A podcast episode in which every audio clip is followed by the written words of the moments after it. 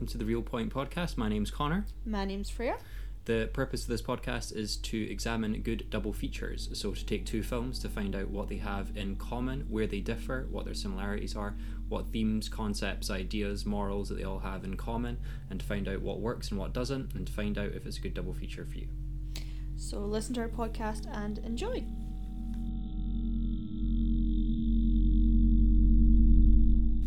To part two. Ugh. A movie that I'm actually, if I'm being completely honest, not looking forward to talking about in massive depth. Yeah, I like. I love this film. Like I do. I don't love it. Okay, I know you don't. I I still think it's a good movie. I don't- Um, I don't love it though. I don't love it as much as No. The Wicker Man, No. but um, I do think it is a very good American telling. Yeah. Of I mean, it's, it's. I feel like I'm gonna have to keep clarifying this constantly anyway. Like this movie is fine. This movie is enjoyable and it's well, it's well made.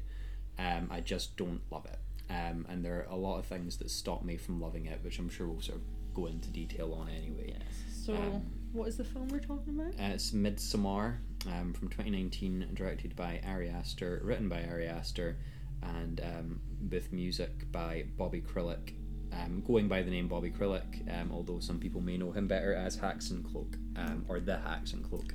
If I was to make any suggestion straight out the gate, it's that you all stop what you're doing um, and you go and listen to um, Excavations or just the self titled record by the Haxan Cloak. I've been listening to him for years and it makes for great reading music, um, especially if you also read a lot of horror books. I think it's great. Um, I think yeah. I think the music's a big part. Obviously, music's such- a big part, um, a Big part that I'm a, a big fan of. yeah, but, um, a big part of obviously the Wicker Man was the Yeah. music, and I think to talk about the music and this sort of film is Yeah. a big thing. And obviously, that was a great choice of Yeah, musician to um, use for. because uh, the music in the film um, isn't really too far off the kind of music that he done um, for the self-titled record. Um, it's very it's very much the same kind of music. Um, the Excavations EP is completely different. It sounds like it's been recorded under like sixty feet of water, um, but the the Haxan Cloak self-titled is more. It sounds just more like the Midsommar soundtrack. Like Yeah. it's very. Um, more instrumental based than anything else. It's not just sort of ambient noise and um, uh, Yes. I do think the big difference difference difference difference between music and The Wicker Man is it is more instrumental. Yes, um, but still just as traditional. Yes. Um, that flavour is there. Um, but we'll get to the mu- music. Yeah, I I- guess we just yes. go ahead and just talk about it. So I guess Ari Aster kind of came to relative notoriety with Hereditary, um, Mhm. which got a lot of very positive press. Um, to be honest, probably a little bit more negative in just the way that um, the way we seen Hereditary was very bad because it was a crowded cinema, uh, full of people who were going based on the critique from the poster that said it was this generation's Exorcist, and I think a lot of people expected traditional jump scary Mhm. demons Yes. possession, and to be honest, like Hereditary is that, um, but less so. Um, Yes. Hereditary, and I guess we might even talk about this in a later episode, but Hereditary is a perfectly fine movie that falls off in the last third because it decides to go all in on a supernatural bent that really kind of shouldn't have been there. The scariest stuff in Hereditary is the normal human emotion stuff. Of course, and I Um, think I think Hereditary and which we'll talk about in Yeah. Midsommar as well Yeah. is It's it's more of a it's, it's a grief horror. Film. Yeah, absolutely. Yeah. Um, Midsommar is a grief horror film as well, but obviously it plays itself as a folk horror, and that's why we're um, we're sort of talking about much to my contention at times, but we'll get into that. Yeah. So, I guess we just kind of go starting in, and I guess one thing um, before we get started is that this is the second time we're watching this movie. Um, we've seen it the first time in the theater, um, with a much better crowd than it was for Hereditary. I'll say that yeah, much. yeah. Um, but again, this is probably something that's going to come up quite a lot depending on what sort of um, films you decide to cover for future episodes. But um, the difference between seeing a movie like this in theaters versus watching it at home is something completely different. Um, Midsommar for me, um, especially in the opening fifteen minutes, is um, without real sort of exaggeration or mincing words or anything, probably one of the scariest and most full frontal assaulting things I've ever had to sit through in my life. Yes.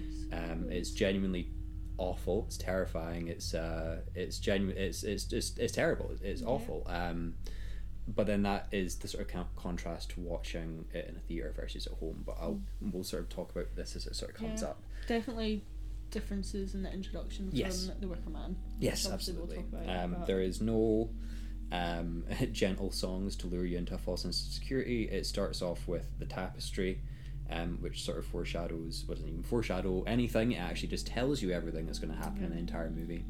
Um, the tapestry splits in two, and then we get um, lots of wide shots of forests in winter Yeah. um, before aggressively cutting to the sound of a phone ringing as it zooms in slowly on someone's house. Are we doing a short,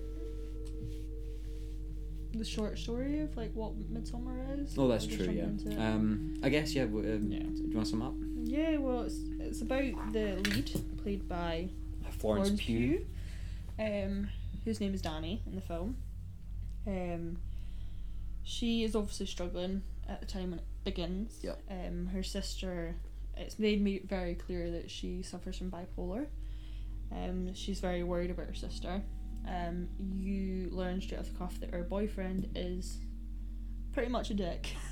Uh, there are about, I think by the end of it, I think I must have counted six times in my notes where I just wrote the line Christian is a knob. yeah. Um, and Christian is a knob. Yeah. So it's basically about she's going through a lot of stuff by herself. Christian and his friends aren't very helpful at all. His, his friends really don't like Danny. Um, they have decided themselves that without her, they're going to go to the Swedish festival that is one of their friends from university is from the village um, to the Midsummer Festival. Um, and that's basically the basis of the Yeah. story, the plot, and then obviously without giving too much away, that is what Midsummer is Yeah. about. And this is what Ari Aster consistently calls a breakup movie. Um, whether or not I'd call it that is something completely different, but again, I keep saying this, but this is something that will sort of come up as we sort of go on. But yeah, um, so then we sort of get into the intro, sort of as you said, um, we sort of meet Danny and realize what her sort of mental state is like. Anyway, obviously she doesn't do very well. Anyway, she has her own problems too. Uh, on top of like just having to deal with her sister and dealing with her boyfriend, Yes. and she's pretty pretty set on the fact that um, it's kind of coming towards an end anyway, and that he's just looking for an excuse to say it. Yeah. Um, we learn from all these horrible friends. Well, one horrible friend in particular. Um, two of the others are actually not too bad. At least, um, is it Mark, who's played by the guy from The Good Place? Yes, Mark Um, is. he's indifferent. He's, more just sort of There. bothered about his studies. Yeah, That is it. um, he, he is the person that is just. And Pell is kind of a good guy. Hell Um, is the, the friend that is from the village. Yes. Um, Um, so we meet them, we meet Danny, and then obviously, um, sort of as that the scene sort of concludes with um, Christian and his friends in the diner, and um, Mark, the horrible friend, is trying to tell him that he just needs to break up with her. Um, to which Danny calls, and then the cue the worst scene in the movie, the most horrific scene in the entire movie. Um, so just before that, the, the the beginning of the film is massively different from Wicker Man, as you said. yeah, yeah, yeah. There's no cheering music. There's no nice landscapes. Well, there is. um, It's just all snowy. Well, yes. Yeah. No, there's no colourful-ish because Yeah. it's still sort of bleak at the start of the Wicker Yeah, Man. it's Like very- yeah. it's just green, green Yeah. land and stuff. Um, but in this, it is complete grey. yeah, it's- yeah. monochrome. It's snow. Snow is a massive thing from the start of the film. Yeah. Um, so you see all of that, and then cue the worst scene, Yeah, the worst scene. Um, which is the first time you sort of see colour. Yeah, and it's mostly just red and blue. It's red and and it's from the the police Yes, uh, which is a massive. This this goes throughout the film. Red, um, blue is a massive colour throughout. yeah, but the red and blue lights are a big jump, Yeah. and yes, the oh, the scene the just the suicide homicide. It's just so at the start you you do see Danny's mum dad in bed, but you Mm. sort of would assume They're they're, just yeah. asleep, um, until obviously the the fire department are coming in. Yeah. Which says a lot. If it's a fire department coming into a house and it's something big, you obviously see the cars that are in the garage turned on full, Yeah, um, and the tubes going from the cars upstairs. And it's the slowness of this. yeah. Um, it's almost like a sort of something that probably happens quite a bit in this movie as well. Is when things are quite slow, they tend to feel like it's quite ethereal. hmm Um, it almost does kind of feel a bit dreamlike and weird, um, Yeah. which is obviously the intention. But it's yeah. The, so they follow the tubes all the way upstairs very slowly. You first see the parents' room. Yeah. which has been taped over at the bottoms, obviously for t- for the gas going into the rooms. So they've obviously been killed in their sleep. And then probably the worst part of the whole thing is when it turns in the hall and you see her sister's room. Yeah. Um, who has taped the the very vivid like the colours Yeah. and everything. The, the tubes are yellow. Yeah. Um, and they're taped to her mouth. Yeah. Um, and then it switches very clearly back to Danny, obviously grieving Yeah. massively on her sofa with her boyfriend, who Yeah. doesn't really seem to have any emotional No, no. like. I doesn't really know what He to do. just seems to be there, um, throughout this emotional break that Yeah. she's obviously having. He's, he's not very comforting as, Yeah. a, as a main thing. and there's just a very slow zoom as it eventually kind of s- zooms out to the window with the snow in the background, and then the title comes up. Um, I've highlighted at this point that I mean this is something that's going to come up all the time anyway, but the music in this scene is particularly good. Um, and again, this kind of brings me up to the first thing in terms of the difference between watching it at home and watching it in a theater. Um, at home, it was a much more kind of muted feeling, but watching it in the theater for the first time, um, when you have like you know giant speakers and um, a massive screen in front of you, um, it was genuinely one of the most difficult scenes I've ever had to watch in anything for a very long time. Oh, yeah, um, the music is cinema, loud, the crying is loud. It Mm-hmm. really, um, it really sets your teeth on edge. Um, and It's I mean, very yeah, consuming. It's it is, yeah, it makes you feel short of breath. yes, like absolutely, Um, I have highlighted that because you talked about the credits obviously come Mm. up. Um, that's still in the monochrome like Yeah. backdrop, but the credits are very minimal. they are. Like the yeah. beginning they are, credits, they're so minimal. Especially even just the text that says Midsommar. yeah, it's also tiny. Yes, it's, It's it's, very tiny, tiny, small. tiny it's title. not. It doesn't need to be this massive thing because later on in the film, when it comes to the festival, obviously they've got signs for Midsummer Festival anyway, so that's not needed yet. Um, but after the title comes up, it um, and again, this is this is something I think that works in the film's credit quite a lot. Um, is that the moment the title card is finished, it's actually a straight cut straight to broad daylight. It's like the middle of summer. Um, yes, yes, it's a city. It's a city shot, a city establishing shot. Um, the sun is out, the sky is blue. There's like not a cloud in sight, and it is aggressively warm. like, um, which is a big thing for a horror movie to Yeah. do. Um, to be set in broad daylight, and Yeah. that's something that persists Big throughout thing. the I think entire I, movie. I think with this, it sets up like it's not going to be like that. Yeah. It sets up like it's going to be a bleak, bleak Yeah. film in color wise. Yeah. Um, but it's really not. It's, Yeah. This is the first sort of array of color you get massively. Yeah. Um. Also, one of the biggest things is when so it cuts to Danny in her bed. Yeah. And there's a huge bear painting yes, above above her current, bed. Uh, the bear with the crown. Um, bears are a massive symbolism in this. Mm. Mostly just as a setup for what's to come. There's a lot Um, of foreshadowing to literally everything in this entire movie. yes. I Um, mean, you could say the Wicker Man. There's foreshadowing, but not to the extent of like Midsommar. If you look at any painting or tapestry or any drawing Yeah. throughout this whole film, there's something that foreshadows something Yeah. that's about to come. Um, like, whether or not that's your kind of thing, I guess depends on who you are. Um, I don't mind it. I think it's quite neat. Uh, I do quite like having things to be able to watch again and sort of notice little Mhm. things. In fact, there's a big one later on that we'll talk about when we get yes, to it. yes. But um, I like I don't mind things like that. But sometimes I would quite like to have some things left up to the imagination a little bit. There are a lot of points in this movie that are not spoiled, but they're foreshadowed so heavily that it actually kind of becomes a bit tiresome. yes, you kind of have to always be on the lookout, or there's Yeah. always something put in your face. Yeah. is- there's a lot of scenes actually. There's something that comes up later on that is something that is literally like put right in your face about what's going to happen. Um, that happens on a Yeah. a lot of occasions, but um, yeah. So f- from there, it's after this very tiresome, like I say tiresome, is it like takes it kind of out you by Yeah, yeah it's by the start of the film, you're you're quite exhausted. Uh, you realise the extent of the grief that Danny's going through, and then straight away it's Danny's boyfriend turns up when yeah, she's and asleep. he's like, I'm just gonna go to a party, for 45 minutes, and it's like, He doesn't not? say like, "Oh, I won't go." He just Yeah. says, "Oh, I'll just go for forty-five, 45 minutes. and straight away she sort of feels like she needs to go. Yeah, Um, so she gets up straight away and sort of goes to this party. It's it's clearly a relationship that isn't for each other's health isn't on the same level. Like Yeah. they're not supporting each other in the in the same way. Um. So yeah, so straight away they sort of at this party they talk about the Midsummer Festival. Um. So it is what's the name of the the friend? The dick friend. No, no, no. The friend from the village. Oh, uh, Pe- it's Pell or Pele? Pele. Pele. Um, he is obviously talking about the Midsummer Festival. Danny's never heard of this, so that's another thing. Well, she's set disassociating through this entire thing. Yeah. Like she only kind of like chimes in at like the last sort of minute. but um, so she doesn't know anything about this, Yeah. and obviously the boyfriend has made plans to already go. Um, so they talk about this festival that is mid June and July. So the Midsummer Festival. Um, they, set up the friends roles really quickly. So you have Mark, the, The asshole knob, yeah. Um, that clearly only wants to go just for the women. Yeah. That's, he makes that very clear.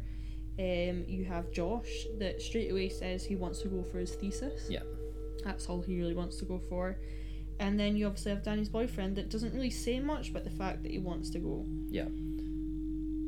Yeah. Yeah. Um, Josh kind of succinctly sort of puts the nail on the head, um, sort of pre-title card in the movie where he says when they're sort of discussing what he's going to do in terms of whether or not he stays or breaks up with Danny. Um, Josh says that he's kind of using that whole Josh? thing. Yeah, Josh. Oh yeah, Josh. Yes, sorry. Um, he's using that whole thing as an excuse to um, sort of take away from the fact that he doesn't know what his thesis is going to be Yes. about and what he's going to do with his education and stuff as well. Um, I, I'm not entirely sure if it's Christian's place or Danny's place. Probably Christian's. I'm not sure. They go back to his place after that, and I've sort of noted this. This only comes up. I don't know if I've maybe not noted any more instances of it happening, but when they turn up at Christian's place, um, Danny sort of stands at the door in the door frame and there's a mirror right next to it in which we see Christian's reflection as they have this back and forth conversation about how um, he's going and that she didn't he didn't say anything to her and all this very awkward conversation that I think every sort of couple's had at some point or another where it's like uh, what was it she says where um, you said you're sorry but it sounds like too bad yeah. um, and that kind of conversation. And it's like you know anybody who's ever been through that will probably f- sort of feel that quite a bit. Um, to which then obviously the scene following afterwards is when Christian tells his friends that he has essentially invited her along. Um, Well, Speaking sorry, to Oh, go in, on. but um, the the mirror scene supposedly is a reference to Alice the Looking Glass. Of course it is because why not? because I know, I know, it's a bit on the nose, but um, supposedly there's there's two scenes I can't remember off the top of my head, but there's another scene where it's vice versa. It's the exact. It's the scene directly after that. Direct- it's in Christian's friend's place, and it's the mirror directly above the couch. Um, so you can see Christian's reflection in it, and then when Danny comes in, her reflections Yeah. in it, and all the friends are sitting below it. So it's it's it is supposed to Yeah. be like um, which is clearly going towards the midsummer thing, Yeah. sort of something out of Yeah. real life. Um, but yes, as you were Yeah. saying, it this And leads that's that. That is, I was just going to talk about the mirror thing again, and then going into sort of that scene. Um, Mark's a dick, Christian's a dick, um, Josh is indifferent, and then um, Pelle and um, Danny have a conversation where he uh, tells her that he's actually very excited to have her come. Um, and so we get a bit of a flavour for Pelle where we sort of realise that he is definitely not like the rest of them. He seems to be quite a normal, well adjusted guy and that he's quite worldly and obviously he's from this place and he sort of shows Danny pictures on his phone and stuff of sort of what to expect. And sort of Danny seems to be sort of quite enthused um, before Pelle ends up sort of saying like uh, I'm really sorry for your loss kind of thing. And Danny has a moment to which she sort of leaves to go to the bathroom and then we get that very very fun shot where she opens up the door to go into the bathroom but then it um, cuts as the door opens to her going into the bathroom on an airplane and we're kind of already there that's uh, pretty much it more or it's less a good, it's a good shot. It is, yeah, I It's, like it's a very yeah. well done. Um, just before that, um, when she does have the, she obviously has this problem with dealing with her grief around other people. Yeah, she yeah. prefers to be alone, and I think that's to do with Christian, obviously. Yeah. Um, but Pelle does say that he's lost his parents Yeah. too. Does that Um, come up at the start, or does yes. he? Because I know he mentions that again later. But He mentions later, but he just says that he lost his parents. he doesn't okay. mention anything else by Yeah. this point. Um, and I think she freaks out. She Yeah. doesn't really know how to talk about that. Yeah. Um, and also they talk about just before they get on the plane to go about the fact that they would be arriving on Danny's birthday. Yes. So That's true, that yeah, would be um, for the festival. They arrive there. Um, they also talk about the fact that it's a nine day celebration with a small commune um, and it's during the summer solstice. Yeah. so it takes place every ninety years. this is a big thing. You got summer solstice, so straight away you know Yeah. this is a different. This is an old worldly, religious sort of festival. This isn't anything of the new age religions. Yeah. This is this is old. Um, as they drive into the festival, I just want to point out um, this trick that I am maybe um, a bit unjustly biased towards, and I absolutely hate it. But as they get off, uh-huh. No, no, go on. I want to know what it it's, it's when they get off the plane and they start driving Mhm. um, to go there, and it's they're like, oh, it's a four-hour drive, and we see there's a shot of the car from sort of midair, and the camera rolls. It sort of pans, but it rolls over to the car until the shot is essentially upside, down. Yeah. and it's like shorthand. I get it.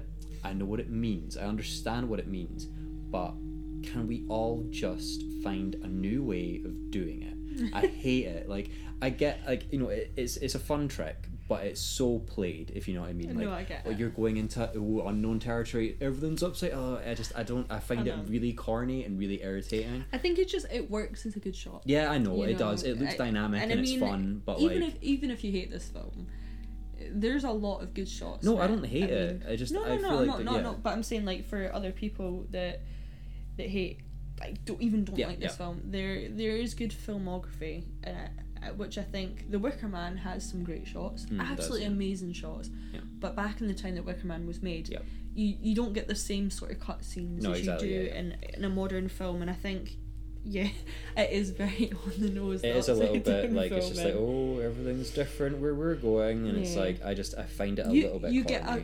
I think that is a big thing in this. I think it isn't as shoved in your face in the Wicker Man, like the difference. yeah, yeah. But in Midsommar, there's a lot of things. It's like, oh, you're somewhere different. Yeah. Like it's it's very clear. Like from the start, this Yeah. is something that's that's that's out of your out Yeah. of your ordinary world and stuff. So they eventually drive in and they stop at the first stop. Um, they meet uh, brother Ingmar, and they also meet um, other travelers that Ingmar has sort of brought over, just like sort of Pelle has brought his friends over, and they are Simon and Connie from London. Um, and then we get the first uh, mushroom scene. Um, they take mushrooms. After that, there is a very awkward back and forth where uh, Danny obviously doesn't want to take mushrooms straight away. Christian offers to oh, That's also very awkward. it's very awkward. He opts to also only just take the mushrooms when Danny's feeling up to it. But Mark, being the pushy knob that he is, is just kind of like, no, but that means we're going to have entirely separate trips, which is the most obnoxious and annoying thing I've ever heard in my life. Yeah. But I can imagine that people who very regularly take recreational um, hallucinogenic drugs will probably have that kind of conversation. Yeah. um, Also, this is the first introduction the introduction to the drugs of the film. yes, which there are a few scenes it's of. a it's a big fil- thing in the film. Yeah. Not in a way of just people taking drugs, but that is to do with the culture. Yeah, That's exactly. a natural natural thing. Um, and then so they take mushrooms, and I mean, I'm just going to sort of interject here whether this is suitable or not. I don't really know, but um, I've heard many people say it as well, and I have to agree is that um, the the sort of the trip scenes in Midsommar are actually, at least to me, feel incredibly accurate to what that kind of stuff feels like. I'm not into super experimentation or anything like that, but I can tell you that the feeling of them when when they first take it and they're sitting on the little slope and there's the that guy yeah and there's a guy walking down the hill and then mark's like i don't want new people right now or like you know um you know and he's just having a bit of a moment. Like moments like that i actually i feel like i can relate to because i've sort of experienced that feeling before. Um it's definitely incredibly accurate. You know i feel like that you sort of you know like in in movies or tv shows like when someone has a dream Mm-hmm. and dream sequences are very bla- they don't feel like dreams in real life if you know what I mean. Yes, the only yes. thing I've ever seen that actually feels like dream sequences in real are actually The Sopranos. There's Yeah. dream sequences in The Sopranos feel like dreams. Yeah. This kind of feels like what the feel like that again. I've never had mushrooms or whatever, but it feels like that. The way that everything moves, the way that everything is a little bit on edge, and the way that people It's talk. very very well filmed. It is, Like, yeah, yeah, yeah. Especially like the the trees moving. Yeah, the weird sort of pulsing and the swaying, like which yeah, is a throughout it it goes up throughout the film. There's a lot of that. Yeah. Um, which obviously we'll unload later. Yeah. but yeah, I think it is filmed very well to try and get that feeling, and it does in this in the cinema, especially when you're watching it on a big screen. Yeah. it, it does make you feel a bit like hmm it does, yeah. And again, because the music is just a little, a little bit dreamier, and then also that, like, again, like, there are very few scenes in this movie that are filmed in darkness. Everything else is in broad daylight. yeah. There's not a that. single thing that you can miss, and especially seeing it again, watching it at home, this feeling is completely moot. But when you're in the cinema and you're in a dark cinema, um, the the the color in the light is blinding. Like there were there were harsh cuts between scenes where it was just a new cut at the same, and maybe a different day, but it was in broad daylight, and it actually hurt. Like your eyes They would actually kind of yeah, recoil a little bit. They they do, and I know I'm jumping ahead just slightly. Um, after Danny's bad trip, which we will get into, but they go into the fact that in Sweden at this time of year, Yeah. um, obviously it's longer days. Yes. Especially in, in countries around the world, you do get the longer days thing. Yeah. But the craziest thing about how this horror, well, say horror in quote, Yeah. horror film is made is it's all in such color. Yeah. And the fact that the days are longer with the sun Mhm. makes it even more unsettling Yeah. because days literally just merge into each other because it's it just feels like sun constantly. Yeah. Um, it always does, and I mean that is probably the most refreshing thing about Midsommar is obviously even like Hereditary is an example as well. There's a lot of very dark scenes in that. There's Yeah. very little in the way of daylight, and just horror movies in general always have that feeling that it needs to be shot at night or take Yeah. place in dark or whatever. Like you Which know, I um, mean, going back to our first episode, it Yeah. talks um there's not much at the. Wicker Man is um there's a lot in daylight, obviously not to the extent of Midsommar, not mass bright colours, but um it's a very sort of feel goody environment. Mm. There's a lot of colours, a lot of plants. yeah, which I nothing think- feels threatening. No, which I feel with especially to do with like religious folk horror, they're very towards their environments. Yeah, yeah. So they're obviously going to be around environments that are Yeah. that are very happy towards them and make them happy. Yeah. And also that the people themselves aren't actually, or at least don't appear to be aggressors. No, like, yes, so you know, it's a very like even in Wicker Man, no one's acting like a shithead to Howie. Everybody's just Mhm. kind of treating treating him like how they treat him. Um, you know, they're treating him how he treats them. Yes. Um, and at least in Midsommar, everybody is very hospitable. Everybody's very nice, and that's kind of the whole point. Mhm. And as you say as well, obviously this is the first um, reference to like time sort of being displaced, or maybe just like not Yes. operating by regular logic. Um, and then after that first scene, um, she has a panic attack and she walks away, and then she runs away, Mhm. and then we cut to her sort of waking up, and they say something that they've been sort of waiting for for like six hours or something. And then they start the trek to the actual sort of festival proper. Which, which, just to clarify as well, when just before when when she's having the bad trip, it's at the mention of family. yes, Um, they're talking about well, they're all sort of on this trip, um, about family as Yeah. in the community. They're talking about the community of the festival, and they use the word family, and that sets her completely off. Yeah. Um, so then we make our way to the actual festival proper. Um, this is the first time I'd like to mention it. There's going to be a lot of other examples. Whether or not I can pick them out exactly, I'm not entirely sure, but I'm going to mention it regardless. Um, when they arrive at the festival, obviously there is music playing. We get a Ooh. sort of large sweeping um, establishing shot of like the village and how it looks, and the big gate that sort of welcomes them in. Just Um, just ahead. before that, no, sorry, before we go past this. So when she is tripping out, Mm. um, just to mention little things that pop up, she goes into a bathroom, the little Yeah. hot bathroom, and there's like a flash of light Yeah. when she's using the candle, and there's someone behind her with their mi- m- mouth tight. Yeah. Um, there's a lot of little elements Yeah. of this, um, whether it be the dream sequences or Yeah. stuff. There, there are things hidden in it yeah, and things that pop up, um, and that's just sort of the first little. It's not a jump scare because I wouldn't say No. it's a jump scare. It's not scary, um, but there's nothing little, much in the way of actual jump scares no, at all. just little flashes of things Yeah. that obviously are important within the film. yeah. But yeah, go on. Yeah, um, so there's like a fun um, pan shot as they like establish like the village and how it looks and sort of how welcoming the villagers are and stuff as well.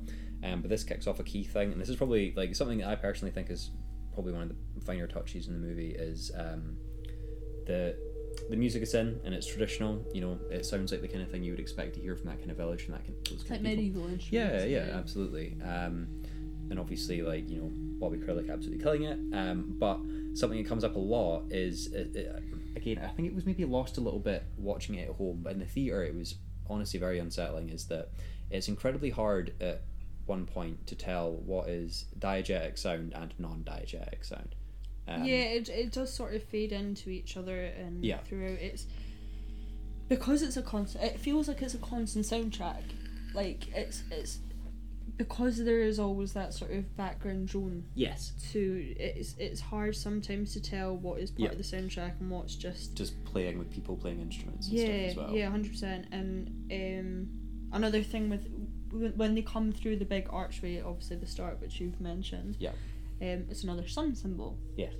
um which seems to be a massive thing in both of these but obviously sun gods for all of these sort Yeah. of festivals is a, a massive thing Of so- course. um, and yet again, when when they're going towards the entrance, um, there's a huge abundance of yellow flowers, Yes. Yeah. um, which obviously yellow is a big colour. Yeah. Yet again, um, from the tubes at the start, from the colour her sister was wearing when she was found. Yeah.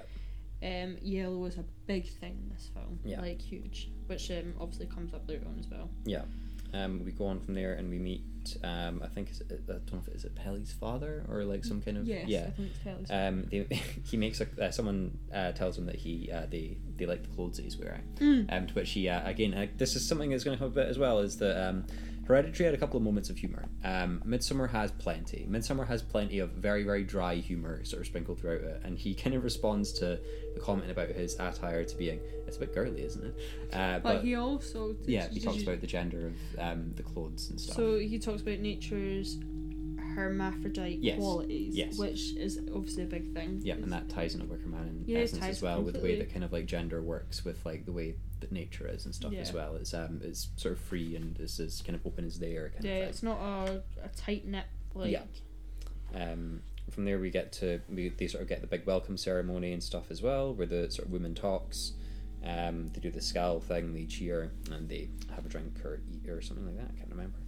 Um, this is also the very first time, very very briefly, that we're going to meet uh, Ruben. oh Um, yes, I forgot that you meet him yeah, that we're, we're going to meet Ruben. Um, again, uh, I guess it's also worth mentioning that Midsommar actually does have a director's cut, which we have not watched. I mean, I'm not being funny. I know I always sound like I'm taking a shit on this movie, but it is two two hours and twenty minutes as, as anyway, Yes. and I don't really want to see any more. um, I don't know how um, if Ruben sort of has any more sort of screen time in the movie. Um, Ruben is a funny one, and I'm not sure if his inclusion is uh, well thought out. Um, but we meet Ruben at this point. He is um, the village oracle, as we find out later on. He um, is a product of inbreeding, um, which Yes. apparently leads him to having um, unclouded uh, vision and yeah. judgment, um, uh, as opposed to you know um, regular people. Um, uh, but I guess we'll get into that as it sort of pops up. Um, I guess f- sort of following on from this is probably something that comes up in the Wicker Man as well, and not the first time that anything in Midsommar has been foreshadowed. But um, they're all kind of sitting down on the grass, sort of enjoying themselves, watching the kids play this game. Um, to which someone asks what game the kids are playing, um, to which um, Pelle tells them that they are playing. Wait for it now. Skin the Fool. Um, foreshadowing for later on, and once again tying in quite nicely to the way that the Wicker Man played out as well. Um, Yes, the fool is a another big Yes. character within this as well. Yeah. So which is funny, um, just to sort of as, as an aside, um, it's kind of like, um, you know, they said it in the like the Wicker Man, where it was like um, you had to be uh, the champion, the virgin, uh, you had to come here of your own free will, and you had to be a fool. Um, and that's almost strangely kind of like how um, Cabin in the Woods deconstructed the whole kind of like slasher genre character yeah. trope thing. Where it's kind of the same thing here as well, where it's like the people you have to have those. yeah you have to have the qualities in order to be like a sort of suitable sacrifice and they have to be in that Yeah. kind of like you know wheelhouse Mhm. um, but that's the first time the reference to the fool comes up um, christian also um, gets kicked by uh, is it maya It's Maya. yeah Because you're first. That's when you first meet Yeah. Maya, who's sort of. I don't want to say the Willow of the film because she's not to the same extent as Willow is but in the she's Wicker also Man. she's a lure as well but she is a lure. Yeah, she's a lure. she's a lure towards testing someone's. Not testing someone's faith in this Yeah. ter- like in the Wicker Man, it was testing someone's faith. it's testing This commitment Yeah, testing Yeah. commitment in this one. Um, and then I guess uh, as I've sort of got my notes here as well. Um, obviously we've had the kids sort of foreshadowing things. Um, Christian at this point has also forgotten that it's Danny's birthday, and he Mhm. also forgets how long they've been together for, which is a big no-no.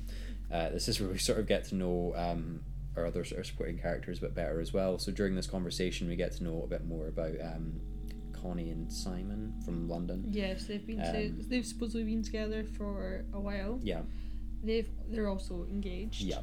Which you see Danny straight away sort of yeah. Oh wow, be yeah. like okay, they've Yeah. because they've been together less, Yes. Um, but they are engaged. And there was a very odd anecdote where, like, um, uh, Ingemar explains that he went Yeah. out on a date. With, and again, th- this is kind of the funny thing where it's like there's so much more comedy in this movie. There's more levity in the sort of downtime um, than sort of Hereditary. Hereditary is like grief times a thousand. There's no. oh yeah, There's is- very few moments of it. actual It's, levity. it's not a very light-hearted Yeah. at all. Hereditary Um, is Midsommar has loads. Yeah. Like there's loads of moments, and there's that bit, and then there's also uh, in that same uh, little conversation where um, they say that they're getting married, and Simon says, "Oh, we're gonna get Ingemar to officiate the wedding," and Ingemar's like, "Really?" And he's like, "No, mate." like just very flatly, like, "No, you're all right." um, and then obviously we meet the bear, um, which is delivered um, again with a very dry sense of humor. great quote. Um, so so we're not going to talk about the bear yeah, it's a bear. Um, again, it's just like just leave some things up to the imagination. yes, you know? like even if there wasn't a bear in a cage, it would have been fine. I, I, I get it for the comedy element of that Yeah. bit that they just sort of walk past the cage with the bear Yeah. and they're like, oh, just Very gonna, nonchalantly, just gonna like, "It's a ignore the bear. yeah, But um, yeah, the amount of bears we see throughout this whole film yeah, is uh, and also much- in paintings and pictures, it comes up quite a few more times. Um, this is also the first time that we um, see the temple. Um, which will play into the sort of finale of the movie as well. That's the first time they see it. It's a yellow triangle. Yeah, the yellow triangle. Um, this is also again we're getting. We're, I feel like this one scene in particular actually packs in so much, and your mileage may vary on sort of how sort of well orchestrated you think it is. Because then immediately after, uh, foreshadowing the bear, foreshadowing the temple, we immediately get foreshadowing to the love potion thing. Um, because straight after this, we immediately find a tapestry Well, is this before or after Pelle remembers Danny's birthday? Um, I think he's already remembered it at this point. Um, So- because I think it's when yeah, they're playing. I think that's when a- they're playing Skin the Fool. Yeah, I think that's something to bring up. That's the fact that Christian's obviously forgotten her Yeah. birthday, but Pelle is completely remembered, and he Yeah. draws her a picture of herself. Yeah. But you start to see the difference between the characters in this and how much they actually care about other people in this, because the friend group, when you think about it, really don't care about each other. No, no, they don't. Like the three guys aren't really that Yeah. bothered about each other. No. Like they'll probably just throw each other off at any point. and they do. which- Um, which they do. Christian does later on to Josh. yeah. Um, you get, as you say, um, what were you saying? The tapestry. The tapestry. Yes. so you've got love thing. potion. Um, you've got the school children carving runes. yes, yes. Um, which is a massive. Well, runes are a massive thing in this film. Yeah. I've actually gone out my way to try and find out what the runes are Yeah. there and stuff. There are plenty of. We've I think we've watched a couple of Yeah. videos that really break it down. But if you There really want to get into that kind of thing, then it is an interesting Yeah. watch or a read. Um, It's pretty easy to if you, if you just look at runes in general and then Yeah. they come up in the movies. Yeah. Like you can re- literally just pick them out, um, quite easy. yeah. Um, but yeah, the fertility ritual is literally like thrown across like a Yeah. tapestry that's it's- hung up. Yeah, and it's not subtle. No, Um, and it's not it- subtle. it's literally right in front of your face. Yeah. So it's really sort of people that aren't paying attention that obviously yeah. Um, but I just. Which I get if you just think it's a painting, but if you're at least paying a bit attention, Yeah. it it sums up everything that is gonna Yeah. gonna happen. Um, from there we go to the sort of boarding house, I guess. Um, For which is the- yeah, Twenty six group. yeah. I think it's twenty six. Up to yeah. twenty six Yeah, group. as they sort Um, of explain that like life um, works in seasons. So like Three cycles. Yeah. It? So it's like uh, uh, I can't remember if it's like spring. No, it's like winter when you're a child to when you're twenty six or something like that. No, before that. Oh no, you're right. Yeah, Yeah, yeah, to twenty six, and then twenty six to, to whatever is um, your spring. spring. I can't quite remember it exactly, but these. Yes, of so it's it's twenty six anyway that they would move out of the house that they're in. So Yeah. everyone's obviously 26 here, which Yeah. is uh, They yeah. don't look- Well, there's a lot of people. Yeah. Um. There's a lot of people who are obviously older than that as well. Kind of doing but um, yeah. So it makes it very clear that ages are a, a big thing in this film, which comes up obviously. Yeah. Um, Um, the boarding room scene is actually quite nice. Obviously, we get to see that the entire sort of like inside the interior of the entire building is like kind of covered in artwork and paintings, runes and stuff. Once again, you know, uh, keen-eyed observers, you can find the ending of the movie in there somewhere, Yeah. um, and it's not so subtle about it. Um, from there, uh, Pelle kind of warns uh, Christian that obviously he done fucked up and forgetting Danny's birthday, to Yeah. which um, he takes uh, Danny straight outside uh, for the tries most to give her a cake. for the most flaccid um, sort of birthday thing ever. Uh, it's so. I mean, I think again, just like how many times I've got um, a note saying Christian is a knob, there are just as many notes where it says this scene is awkward, and that scene is like the lighter doesn't work and he can't Oh, light the candle, and over, and it's just incredibly cringy. Um, and I guess from that kind of point, like they've more or less kind of established like the sort of village and how they work and sort of where they are and what they're doing, and then they go to sleep for the night and they set up the sort of big, the first real big No, scene in the movie. Before that, they before they go to sleep or anything, they see the wall of the May Queens. Oh yeah, so they do. That's in the house so as this well. is obviously Just like Wicker Man again. just literally Yeah. like this is what we tried to not say in the first episode. Mm.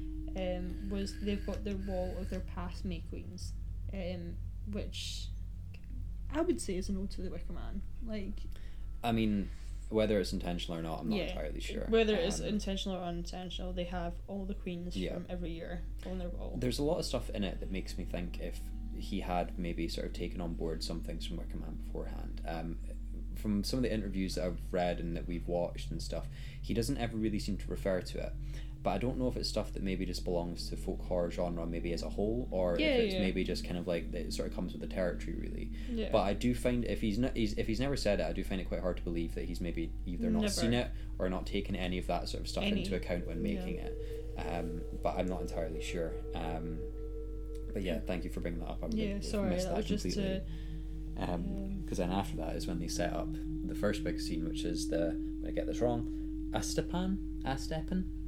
Yes, yes. Yes. Um, which is a weird ritual that they talk about the night before. Um, Josh says. The stupa, that's it, yeah. That's it. Um, Josh says that he's aware of it and he is uh, very uh, reluctant to tell anybody else what happens during it.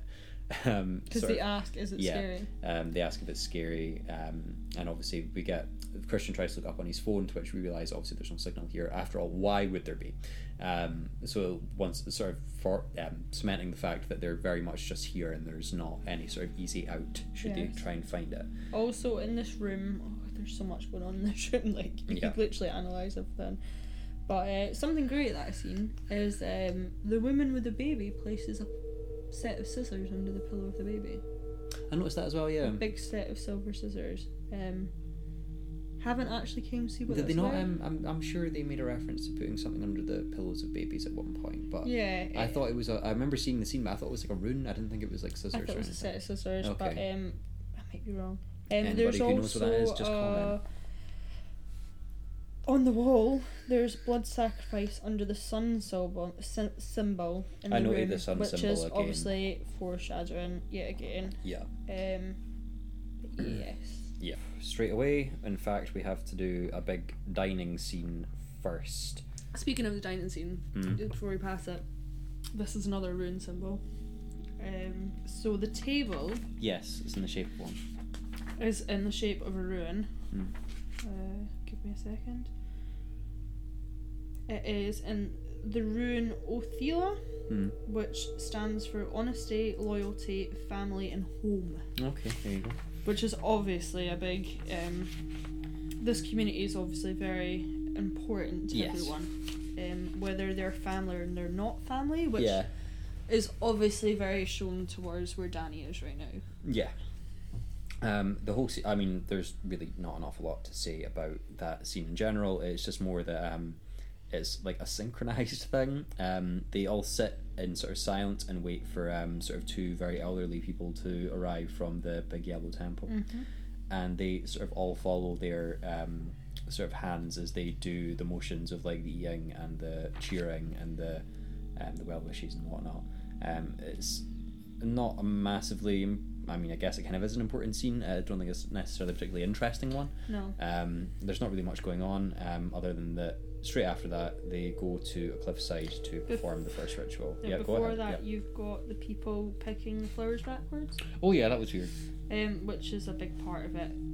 Um, later on, and they already they talk about at the meal as well the fact that babies here aren't raised just by parents; They're raised by raised by everyone. everyone. Um, it it shows you how much of a commune and community they Yeah. have between everyone. And as you say, yeah, it goes straight ahead, Straight to the Straight to the cliffs. scene. um, Um, which everyone remembers in this film. Yep, exactly. Um, probably the single brightest scene, Oh, um, but bright. only just really helps that it's set in broad daylight, and also that the stones are kind of like sort of white, very light blue, so it really just does burn away um, the retinas a little bit. It's also a very quiet scene. Um, we just get to see the sort of two elderly people that are taken up to the top of a cliff. They um, slice their palms and they print the blood onto like a big sort of rune stone. Um, and they essentially just perform suicide off the cliff. Yes. Um, Which, but when they are up on the cliff, Yeah. well, before that even, um, all of the elders are wearing blue, yeah, they are. Yeah. which it's a massive representation in this. You- The only people you see wearing blue in this, Yeah. unless it's jeans and stuff and people Yeah. are outside, is the elders. Yeah. Um, it seems to be a, mix between blues for elders and the end of life, Yeah. and yellow is a sort of Yeah, there's like the yellow and the, this, The most young. people wear a lot of the sort of white with Yeah. the sort of colours run through it, but the people that walk the old people up to the hill are also all wearing blue as well. And the, the God, the runes. I, I don't even know if I want to go into all this, but the rune that they put their hands on at the top of the Yeah. the, the sort of Isn't it the one that represents Danny? Yes, well, it Yeah. basically represents everything. So you've got on this ruin, you've got order and powers on there. You've got the fate of the unknown, the beginning and the end. You've got the sacrifice ruin. You've got the protection and the divine plan ruin. Like there's, if you actually look into it, like you can Yeah. it's too much to sort of unload, but they're all specifically there. Um, you've got gift as a massive one on the ruin, Yeah. which I think think's an important one because obviously it's a sacrificial thing. Yeah. Um, but yeah, there's so many runes on that one that are sort of foreshadowing everything that's obviously going on. Yeah. Um, but obviously that's it's the most gruesome scene in the whole film. Yeah, um, but it's, it's similar to Hereditary in that way as well, where like Hereditary isn't exactly like incredibly violent, but when violence does happen, it's a very um, it's a very sharp um, sort of flash of violence that happens very quickly. Yes, and it's very shocking. It is, yeah. Um, it's, a, it's a very quick shock. it is, yeah. Um, more And so I- the first time with the lady that goes off The first. is worse. I think the Um, lady is worse. it I mean, is, yeah, yeah. what happens to the man's worse. But Yeah. when the lady, I mean, we, we should really say at the start that there's spoilers to this, but we are basically talking Yeah. about the whole film. But when the lady falls, and you see her head completely like go, um, it is a bit. It's, It is, very yeah, shocking. Because it's out of nowhere all of a sudden as well. Like And it then- just sort of appears. Yeah, obviously with the gentleman that doesn't go completely right. Yeah, And and, they he sort like of breaks his end it as- and yeah, as quick as possible. You, you sort of and you see the community openly show grief for the fact that this Yeah. didn't go right, like the fact that he's in pain. well, it's something that come that will sort of come up a little more towards the end Yeah, as well. it's Is shared that when grief. Yeah. yeah, when there's like sort of like large amounts of emotions being felt at felt at any one time, um, it sort of like ripples through absolutely everybody else as well. Yeah. Um, but obviously, yeah. So the first lady jumps off and she is successful. She crashes onto a rock below, um, like chest first, sort of like completely destroying her rib cage and smashing her face. Yeah. And the second guy, uh, he jumps off and fails miserably and like breaks his leg.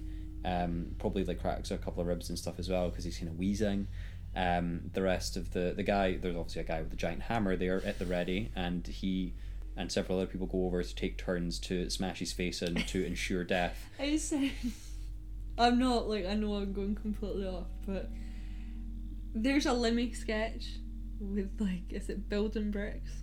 Oh, melting bricks. Melting bricks. Um, there's no escape. yes. It just. I, I'm sorry. It just reminds me of that scene because the fact that The way that like- the head bursts, and yeah, absolutely, I get that. Complete um, Scottish Um, humour, but um, yes, it's it's obviously a Yeah. community thing because as soon as someone it doesn't go well, Yeah. they're straight away there. It's kind of like putting an animal out of their misery. Yeah, You know, when you when if you were to hit an animal or something. But they don't necessarily treat it like that. I guess, like, sort of to sort of go on about the scene as well is that um, this the, whole thing's mostly quiet, and then when the first lady jumps, like the rest of it's kind of presented, like the sound is presented through like a ringing filter. hmm Um, because obviously Danny's like really shocked by seeing the whole thing, and she responds to it very negatively. Um, but not as negatively as um, Simon and Connie, who are that's- screaming about it, um, being like, "What the fuck are you doing? And why are you doing this? And this is crazy." And then you know, um, there's a great bit um, I want to highlight during this whole thing where like, as like Simon's like popping off about the whole thing and like you know going off the top of his voice about it. There's like a sort of like larger older lady in the crowd who's sort of looking over at him, and she does like that kind of like puts her arms out, being like, "What? What is this?" And she like mm-hmm. shrugs her shoulders, being like, you know. And I think that it sort of sums up the sort of one of the themes quite well is that, and it's the same thing with the Wicker Man too, is that it's like, you know, obviously they think it's weird, but to the the culture that This do it, normal. it's completely normal. Yeah. So she's so it's weirder yeah. the fact that someone else is coming yeah, in. she's just kind of sitting there being like, "What's what's got his knickers on a twist?" Yeah, kind of thing. When like to them, it's just completely normal. Which I think this is a big thing that like we need to obviously address is like if any there has been a lot of things in sort of the past few years about people I'm not going to say like YouTubers and stuff going into different communities Mm. Around the world Yep. and sort of picking fun at what their Yeah. rituals are Mhm. but from where they come from that's normal Yeah. um and to have people come in that are completely outside that box and think that it's wrong is doesn't mean it's wrong it's just different No, of you course, know, yeah. you know Um, I mean, it is definitely it's definitely shocking, but for some that's probably very normal. I don't know if there's any cultures that actually do that kind of thing. I'm sure there probably are, or there were at one point in another. There But definitely. Do you know there's been um there is I, I, I won't try and say off the top of my head because I won't get it right, but Yeah. there's definitely cultures where when you get to a certain age, you you don't want to live on and die in a No, horrible course, way. yeah. So you would rather give up your body yes, to like different elements Yeah. and stuff. and that's exactly what one of the sort of leaders says to Simon and Connie Yes. as they're kicking off is that, like you know, to us this is normal. Like, why would you want to grow old? And sort of die in pain and fear when Mhm. you can kind of just give yourself knowing that you've lived your life and that you've you contributed. Yeah. um, and I guess that sort of cements like the main theme of sort of like differences in the culture and stuff as well. Um, it sets up a whole bunch of stuff like you've already been talking about with like the setup to like um, sort of having a family dynamic and having a unit, um, which I'm sure we'll talk about. As it sort of gets in towards the end where it gets a lot heavier. Um, This is. This is the element where it's just another Christian is a dick element. Christian, yeah, this is when Christian, when he comes back from this, instead of being like, "Oh God, that was really um, that was really intense," you know, yeah, it should make us come together as friends. yeah. Christian comes back and instead is like, "Oh, that was uh, that was really intense." So, by the way, Josh, yeah, I'm, I'm gonna just gonna I'm gonna steal your thesis, and Josh is kind of like, you know, what the fuck, Yeah. like, uh, that's not really cool, and it's it's said he's, he says it obviously a lot better, and is like, look, I've put all this work in, yeah, I'm traveling all around the world just for this thesis. And then Christian tries to cover his back by being like, no, but I'm just doing it for the community here. yeah. And then Josh is like, but So am I. so am I, and Yeah. that's you're kind of just doing that. And then Christian basically just says, "Well, I'm doing it. Yeah. It doesn't matter," and then just walks out. exactly. Um, yeah, it's a bit weird. Um, I think like if I was to have any kind of like I don't know weird sort of com- I've, I've left a little comment here in my notes just that like I guess it's a sticking point for the entire movie for me as well is that like it's, it's a bit hard to say it's a bit nebulous but obviously like you know one of the most important themes in the movie is like the sort of need to have like a family or like some kind of unit or Yeah. whatever and then also kind of like the sort of difference in culture one being thinking that all this stuff is very odd and a bit sort of medieval to one just thinking it's completely normal hmm and I think those are all completely fine by themselves. But the one thing that I think kind of irks me a little bit is that I still wonder why it had to be a breakup movie. When the themes of like community and family and like sort of cultural differences are a lot stronger and a lot more well thought out than the I, breakup I, angle. I don't think it's a breakup angle. I think that the way they're going about it is there's this massive community set as a family. Yeah. And she has a horrible past Yeah. of what has happened. And I think Christian is part of that horrible past. Yeah. So it's not a breakup movie, but it's taking yourself, you need to let go Yeah. of that horrible past. Yeah. And be accepted for, like, the family that you deserve. Yeah. I think it's. So I wouldn't say it's a straightforward breakup movie. I think it's just more getting out of your Yeah. past. I think it's just more that Ari Aster always keeps calling it a breakup I know, and I just, Um, I, uh, like, I get. I know a that he wrote it during a joke, I breakup and stuff, It's yeah. Like, Um, but like I think that's what a lot of people sort of take more from the movie is like the relationship aspect. When I think other that than it's a there are a lot there are a lot more yeah a there's a lot more well thought out themes in the movie Oh, than just that. But yeah. with that aside, uh, we'll just keep going. Yes, Uh, I'm sure that'll come up later anyway. Um, but yeah, as you say, Christian says he's going to do his thesis on the Harga, um, to which Josh isn't very happy about it. Um, they have a whole fight thing, and they make some kind of agreement with Pelle where they have to, they will get access to like information from the elders and stuff, just so long as they share their information together, Yes. and they have to work together on it. Um, At the same element, obviously not the same time, Pelle speaks to Danny because Danny wants to leave. Um, she's determined to leave, and Pelle tries to persuade her to stay. So he talks about the fact that he's lost his family, and the biggest foreshadowing of the whole film, he talks about that he lost his family, his parents, yeah. in a fire. Yes. which obviously if you're from this village there's only a few situations that you would sort of have to go through a fire which Yeah. is apparent obviously later on Yes. Um, I guess he sort of uh, convinces her to stay. Um, they go to sleep. Danny keeps asking Josh for sleeping pills at this point. Um, and then there is a pretty odd dream sequence where she wakes up and sees everybody else getting in a car and leaving her behind. yes Um, which is very apparent because there's the fact that everyone's leaving her Yeah. which she obviously feels that that's going to happen Mm-hmm. um, the fact that they're all laughing in the car and the fact that when she tries to scream it's black smoke that comes out of her mouth Yeah. like the carbon exhaust. monoxide from the car Yeah. um, Um, we get up the next day. Um, there's the sort of finalising the discussion with the elders and stuff as well, where um, Josh and Christian have to share their findings together if they speak to the elders and stuff. And this is followed by um, Mark um, probably doing the funniest thing in the entire movie, where he pisses on the ancestral tree. Oh, it's such a. You know what? there's so many awkward scenes in this movie, but Yeah. I think that is the most. It is, yeah. Um, it's the most like sort of like typical dude bro fratish kind of behavior. Yeah, and the fact that really you, the way he reacts as well was just like. he's like, "So what?" oh, Like- just what? I was just going for a piss. Yeah, Like, exactly. Um, and it's like not like you know at this point as well, like you can actually see that like shortly before this, like uh, they burned the bodies of the the two elderly people who jumped Yeah, off the cliff, and they collect the ashes, and you can actually see them in the background, like scooping the ashes from like the sort of pit into the sort of um, pit where the roots of the tree used to be. Um, so Yeah. you can kind of like if you're looking out for it and you can see it, then you're kind of like you can understand why. Um, and then they have to explain to him why it's such a no-no move, um, to Yeah. which he just kind of met with very chilly reception.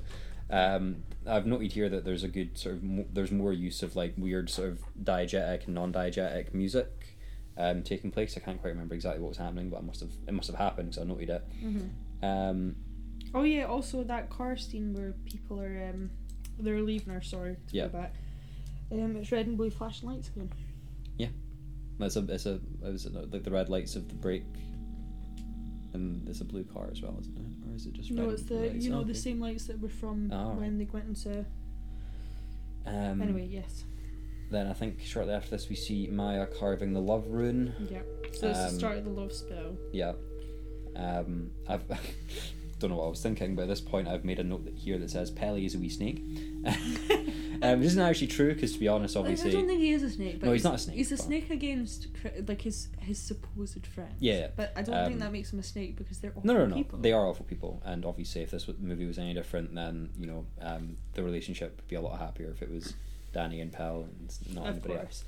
else. Um, during this, um, Josh has a meeting with the elder where they talk about the is it the Rubi Radr, which is like Yes. the the sort of like all the books made about the village's history. Which they talk about Ruben. Yes, they talk about Ruben here, which is where they explain why um, they have a sort of oracle um, as a product of inbreeding because their judgment isn't clouded by sort of like normal conscious Mhm. thought.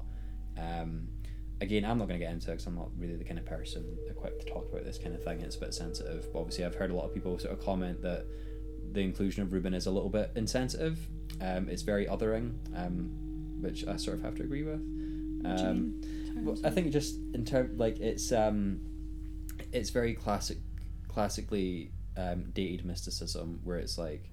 Um, the product of inbreeding is obviously the oracle, you know, and like he's kind of othered in a way where it's like, yeah, he definitely looks different, and you know, I don't know. Again, like I said, I'm not equipped to No, talk about it. I mean, I, th- I mean, we've spoke about this before. I think it's it's a hard subject because obviously, from a a folk sense of it, like it Yeah. probably would be Yeah, that absolutely. Term, but I think more so in this film, it's an Ari Aster thing. Yeah, probably. There's a thing about people with faces. He, you can't say that. I don't. I wouldn't say so as much, but I think he has an interest in taking people, obviously, that look different and giving them a role in a film. Yeah. I think for in this it doesn't work as well because Ruben doesn't do much. No, he doesn't do So anything. it's not really giving him a role. You're literally just putting him on show. Yeah. I think for this. the same function could have been fulfilled by literally like a super old man, like in, a, in a Yes, wheelchair with a yes. massive Where- beard. Whereas, like in Hereditary, for his reasoning behind it, she has a massive role. Does she? Well, she doesn't have a massive role, but she has a bigger role than Ruben. no, but the, actually but does like. but her appearance doesn't have any sort of input on the story really. Well, no. No. But what I'm saying is, Ari Aster's openly said that like, there's obviously like a an element in both films where he's obviously trying to use actors. Yeah. For like with different. I They're all makeup Yes. though. It's all makeup though. Well, both actors. It's not for Hereditary. Yeah, it is. Is it? Yeah. Well, then it doesn't really work the same then, does Eh, it? exactly. It's a bit funny, but again, not equipped to talk about it. So Anyway, anyway, yes. so Um, just the Ruben thing is a bit weird, and I think it's a bit sketchy, and I don't really like it. And I think the same thing could have been done better again with just a super old guy. Mhm. Like if if it's going to be an oracle, make it a super old guy. Or make it a weird kid. Yeah, Like, you know, you just know, like, like, you know, uh, Just a weird kid sitting in the corner drawing. I feel like the face, like the fact that like um you know they had to have some kind of deformed face, sort of like it was there as almost kind of like a shock thing, just to kind of like maybe like oh this is so strange, but it doesn't really serve any It's real not reason. needed. It's No, not needed. No. no. Um, unlike something like Under the Skin, for example, has a real life actor with a real life deformity, um, putting in a performance that actually sort of like solidifies the theme of kind of like indifference. Um, a yes, little bit yes, more. yes. No, Um, hundred percent. Yeah, I mean you've got a lot of people in films Yeah, that, absolutely. that portray that role. Like Exactly. hundred percent. Um, and then yeah, bring up uh, Ruben, and then um, Oracle and breeding, um, and then pretty much straight after this, um, Josh dies. R.I.P. It's not long after it. They have the whole scene where he's like, "Can I take a picture of that?" And the elder's like, "No, absolutely not." And then it's almost cut. Is it not the pie scene first? I don't think so. I think I noted that a little bit later on because I think, like, I don't know. Oh No, yeah, yeah, you're right. no, Actually, yeah, you're right. You're right. Yeah, yeah. Um, because then obviously they're at the table, and then Mark gets pulled aside by the girl that he's been crushing on, um, and then he disappears off the face of the earth. Um, and then shortly after that is when Josh gets killed off trying to get pictures Yeah. of the Rubi Radr at the in the middle of the night. Yeah, so you basically got Mark and Josh straight away get taken away and like off. yeah, Um, but yeah, before that you've got the pie scene, Yeah. which um, is yet again more of the love potion, mm, um, which is foreshadowed in the tapestries. But sh- straight away, Mark does my fucking head in. yeah. You've got straight away as soon as like Christian bites into the pie, He finds the he finds a hair. hair, which how would anyone know off the cuff? And then know, Mark straight away is like, That's a pube. oh my god, it's a pubic hair. Um, and then yes, from that obviously Mark leaves, and then they all leave, and then Josh tries to get the pictures of the sacred book. Yeah. Um, he's caught and killed. Yes. And, And then, the ending starts, more or less. Kind of. There's there's the scene is well, no, actually, what I was gonna say as well is when Josh is trying to get the book pictures, he turns around and thinks it's Mark, yeah. and it's not. It's someone wearing Mark's face. Yes. um, which I think's worth saying. So, Not entirely sure why that's there, if I'm being honest. I don't know. Um, other than that, it looks kind of spooky. No, Skin the Fool. No, that's true. Oh yeah, sorry, pardon me. Here I am bringing it up and I'm completely yeah, forgetting Skin about the it. Fool. So um, yeah, so then Josh and obviously Mark are missing. Um, Christian straight away is like, I'm not associated with them. Yeah, If the book's missing, like they're not even my friends. Just yeah, leave them. they have that whole thing where the elders like, whoever's done it, just come forward. It's fine. Um, and then they were like, by the way, we haven't seen your friends in a while, and he's like, oh, we don't associate with them. It's like, oh, Yeah. well, okay, that was fast. Straight away thrown them. under the Um. I guess we've completely forgot to mention that well before this already, um, Connie and Simon have already sort of vanished into thin air. Yes. I mean, the less said about that, the better. It's not particularly important, um, but it does happen. Um, so by this stage, the only sort of main characters left are just Danny, Christian, and pretty much Pelle. Um, and this is kind of the thing is my sort of biggest thing dislike ish about Midsommar is Ari Aster doesn't know how to do a third act. It's not that he doesn't know how to do it. It's just that it seems to kind of go off to a deep end that I don't think is necessarily like uh, narratively satisfying. And yeah, I think um, that tends to be a bit of a prevalent issue with um, Hereditary as well, where the last act just doesn't seem to jive well with the rest of the movie, and I feel like it's almost a little bit alien, uh, and it's almost kind of a rush to the finish line kind of thing um, that I'm not a big fan of, and I think Midsommar kind of fails in that way as well. Yeah. Um, it is. oh, I don't know. I mean, the ending's good, but I just feel like it's for how long a film it is. Yeah, it's long. Uh, the ending isn't really a big, a lot of the film. No. It's, it's more like it gets the end and then they just sort of rush the end out the way. but it's also somehow still physically exhausting. Um, the end of Midsommar is is tiring. Um, by the time that you get to the very end of the movie, I feel like I could use a nap. Yeah. Um, but I guess we should get straight into it. So by this point, um, most of the friends are dead. It's just Danny, Christian, and Pelle alive at this point. Um, Christian's still a knob, and this is where the May Queen ceremony starts. Yeah. So this is sort of the lead up. This is probably like the the May Queen ceremony is probably the main part before the end because Yeah. obviously leading up to what everything's about to happen. so it's the maypole dance, um, which obviously the Wicker Man. Yeah. There's the maypole's a massive element for that as well, and the dance scene for that. But this is more of this is to crown the May Queen. So it's a dance that they have to do, and it's more of a stamina thing. Yeah, it's an endurance test. So they've got all the women that are dancing around it, and it's basically the last person standing is the May Queen. Yeah. Uh, oh, and they take the some more mushroom drug before they start. Yeah.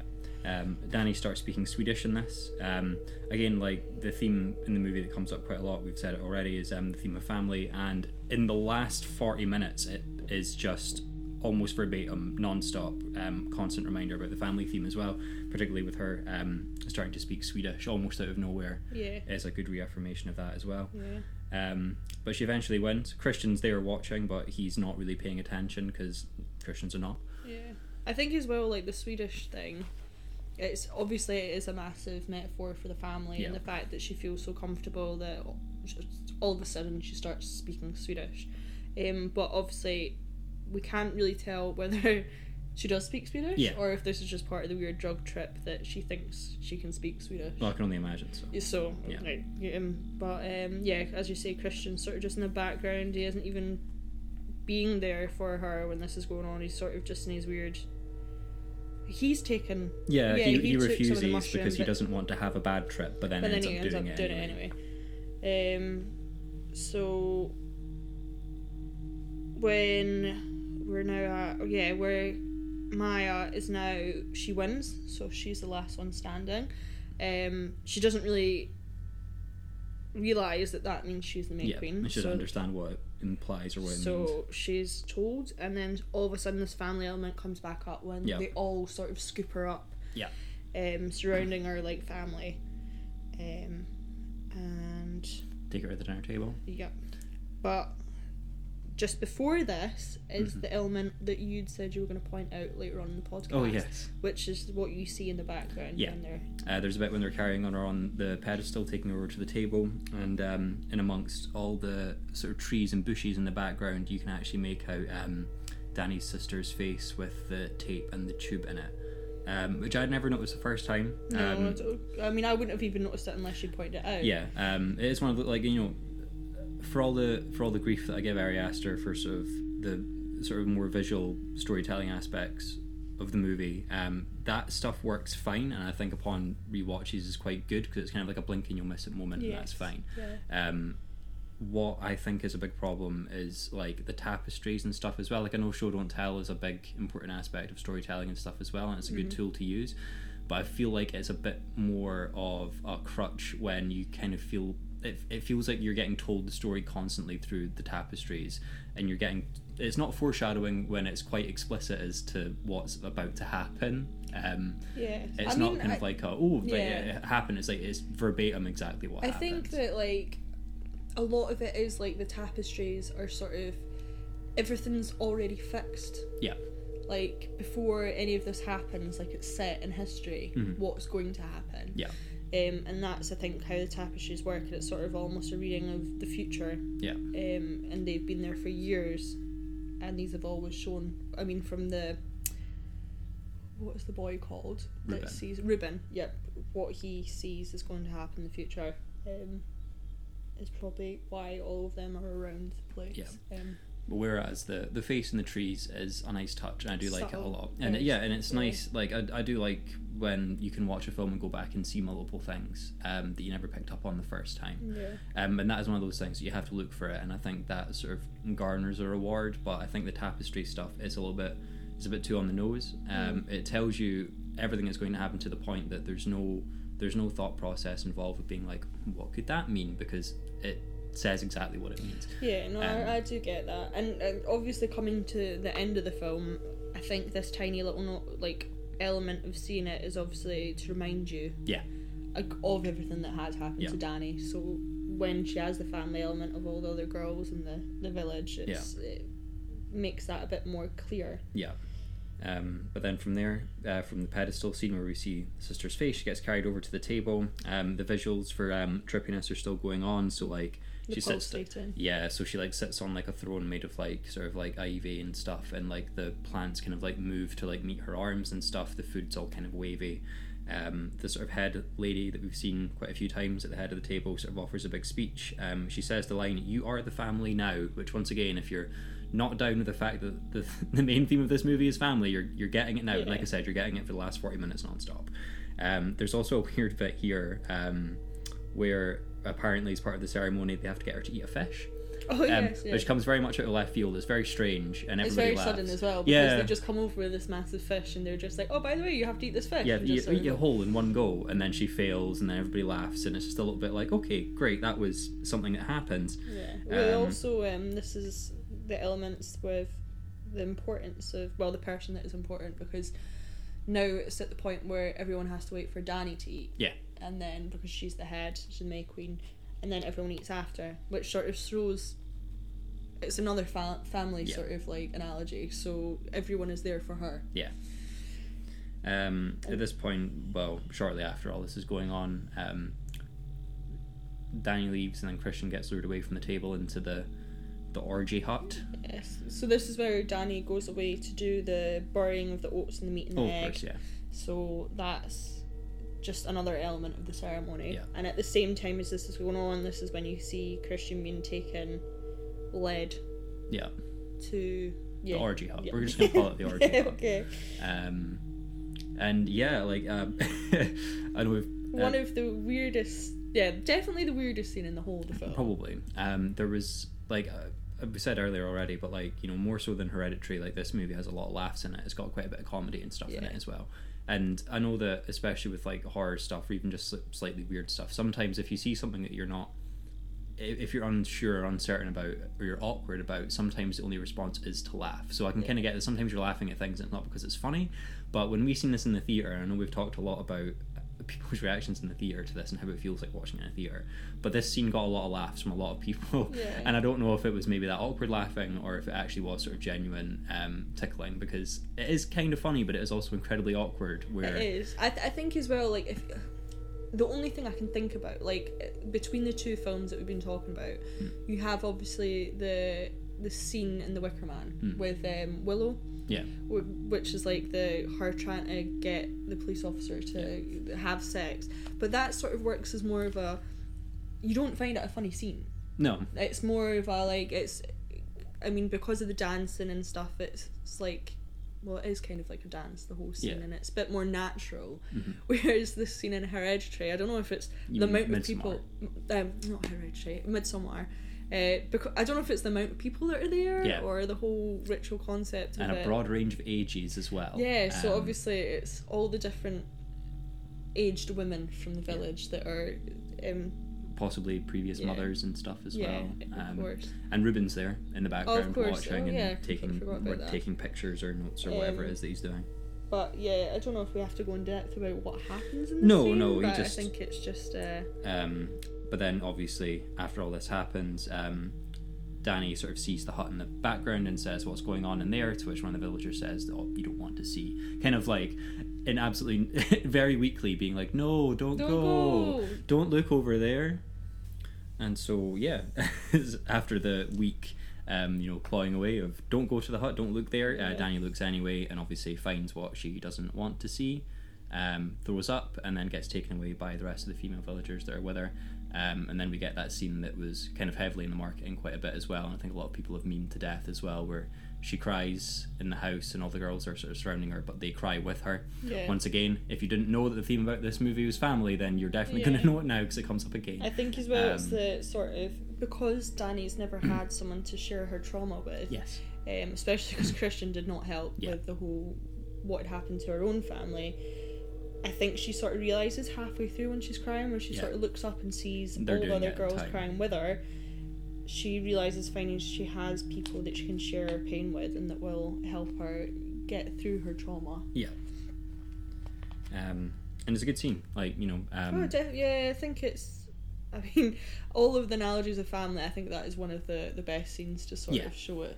Um, and a lot can be said for uh, Florence Pugh's performance in this movie. It is a good performance. I think overall it's a good performance, but uh, I don't envy being her um, No, trying to step up so after Toni tiring. Collette. Yeah, um, I'm like you know for all even for all of Hereditary's faults, Toni Collette is pretty much the main draw of that movie, Oh, and 100%. Florence Pugh to chase that up is uh, not an easy job, but she does good. Um, Yeah. She's a good actress overall, and she does a really really good job. And, And it's an particular- exhausting. Oh god, yeah, yeah, like yeah. the Um, amount of like sadness. Yeah. Yeah, especially like the crying scenes. Like I mean, they the- feel exhausting yeah, to watch. the crying the, even like the crying face is all over the marketing like that's Yeah. like you know her, her face crying is on the poster Yeah. it's the last thing you see in the movie It's probably the majority of the face that she makes in the movie i know a lot of people have sort of made jokes about that already Yeah. but yeah. um but yeah um then what is straight after this we sort of Well, this is when so Christian obviously leaves the ritual by this point. oh yes in the um, start to try and sort of run. Well, yeah, start Yeah. naked. Um, but at that point, sort of when he finishes and they all sort of gather around the girl that's been in the ritual, he realizes that all he was really there for was to be used Yeah. as a pawn in the ritual, and that's it. And I think he sort of realizes like shit, like I didn't. I mean nothing at, Yeah. at this point in the film. Exactly, like he yeah. is like he could like be wiped out straight away and it wouldn't wouldn't Yeah. matter at all. um, he runs away and then he hides in like another smaller hut and then he finds the body of Simon who's been you Yes. have you have the word for it what is it Uh, it's a blood eagle, a bloody blood eagle sacrifice, which is a vi- vi- Viking ritual, um, also greatly used in Hannibal, the TV series. yeah Um, but yeah, it's a it's a famous. I think it's been in a few other Viking films, uh, maybe even the TV. I think maybe it was in the TV show Vikings. I don't No. watch it, but Yeah, um, no, it's very famous. It's basically the breaking of the ribs backwards and the skin and being hooked up to look Yeah. well, like an eagle. isn't it the lungs as well Oh yes, Yeah. the lungs. Yeah, because you can see because when he finds Simon's body you can see the lungs still kind of moving a little Yeah. bit I think it was. what- I can't, don't get me wrong. I might have this completely wrong, but I think the ritual is supposed to be done while the person is still yeah alive. yeah I think I Um, read that too So it's um, pretty grim. Yeah. But I think that is more for the shock value as well as sort of. But then again, with all the runes and stuff throughout, it does show you that this is sort of comes from a Viking yes um, sort of background. And you also this is where you see Josh's foot. oh yes of course it's sticking out it's very comically sticking out of the Sticking ground it looks like a cartoon Yeah. like if they fall off a tall building and land Yes, head first yeah. it's a bit funny um, and then si- um, Simon um, Christian gets knocked out at this point Yes, Um, wh- that's when he finds Simon's Simon. body. Yeah. he's knocked out. and then we're pretty much in finale territory from this stage onwards. Really, once um, Yeah. once Christian gets knocked out. Yeah, so literally after this, it is the coming up to the finale scene. So you see the bear that Yeah. has been obviously killed, Mm. um, and they're taking out all the organs, um, which we don't know what for at this point. Yeah. But obviously removing all the organs, you see them going towards the yellow building again, Yeah. and you have the main woman talking about the sacrifice Yeah. and the people that are going to be involved in that. Yeah, well, they have the whole um, like when they wake Christian up after being knocked out, and they tell him that like he can't move or do anything and stuff. They have like a whole sort of speech, and Danny's like sitting on a sort of throne thing, but she's literally like she looks like a wedding cake. Like she's, She's kind of covered like in yeah, she's flowers, covered in flowers. She looks like a mountain of flowers, like a big snail. It's really funny. Um, and then they have a whole big speech about how like sacrifices work. Like Yeah. um, So you have two people that have been brought in. yeah, Um, you have two villagers that give themselves up for the sacrifice. So Yeah. that is um, it was Pelle's, Pelle's brother. brother. And I'm not sure who the, the gentleman. I think it was just some other Another random. villager. Um, but like Pelle gets some kind of like special commendation for bringing in like some great sacrifices. This Yeah, like you know um like employee of the month. Like Yeah. you done good this So time. then you also have everyone else that's been killed off. So you've got Josh. Um, you have uh, Simon and? Connie. Simon and Connie, and Um, Phil Mark. Mark. Mark. Um, so they're all included, um, and then you've got one person who is chosen. Yes. so- I can't remember. yeah, so Yeah. it's the so the last one is the one person that's chosen. Yeah. So they, I love like they have like a bingo wheel. Yeah, yeah. yeah. I don't know why they, they'll have that. Yeah. It's it's great. Um, with all the different runes on the balls. Yeah.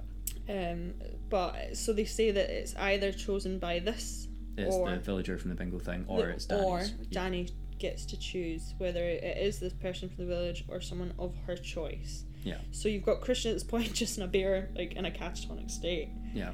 Um, also, elements of it. You've got the the animal suits in the Wicker Man, hmm and obviously like the bear costume. Um, And even um, when Mark's body gets wheeled in, like he's wearing a, a fool's hat with the Yes, bells on it, which is exactly the obviously same skin the fool, Yeah. and you have the fool that's in the Wicker Man Exactly, as yeah. well. So like little elements which are kind of nice little. I mean, it's as I say, it's all a ritual thing. Yeah. So this is all like, historically, um, all characters and stuff. Um. So then, of course, Danny's sort of just like, yeah, you know what? Yeah.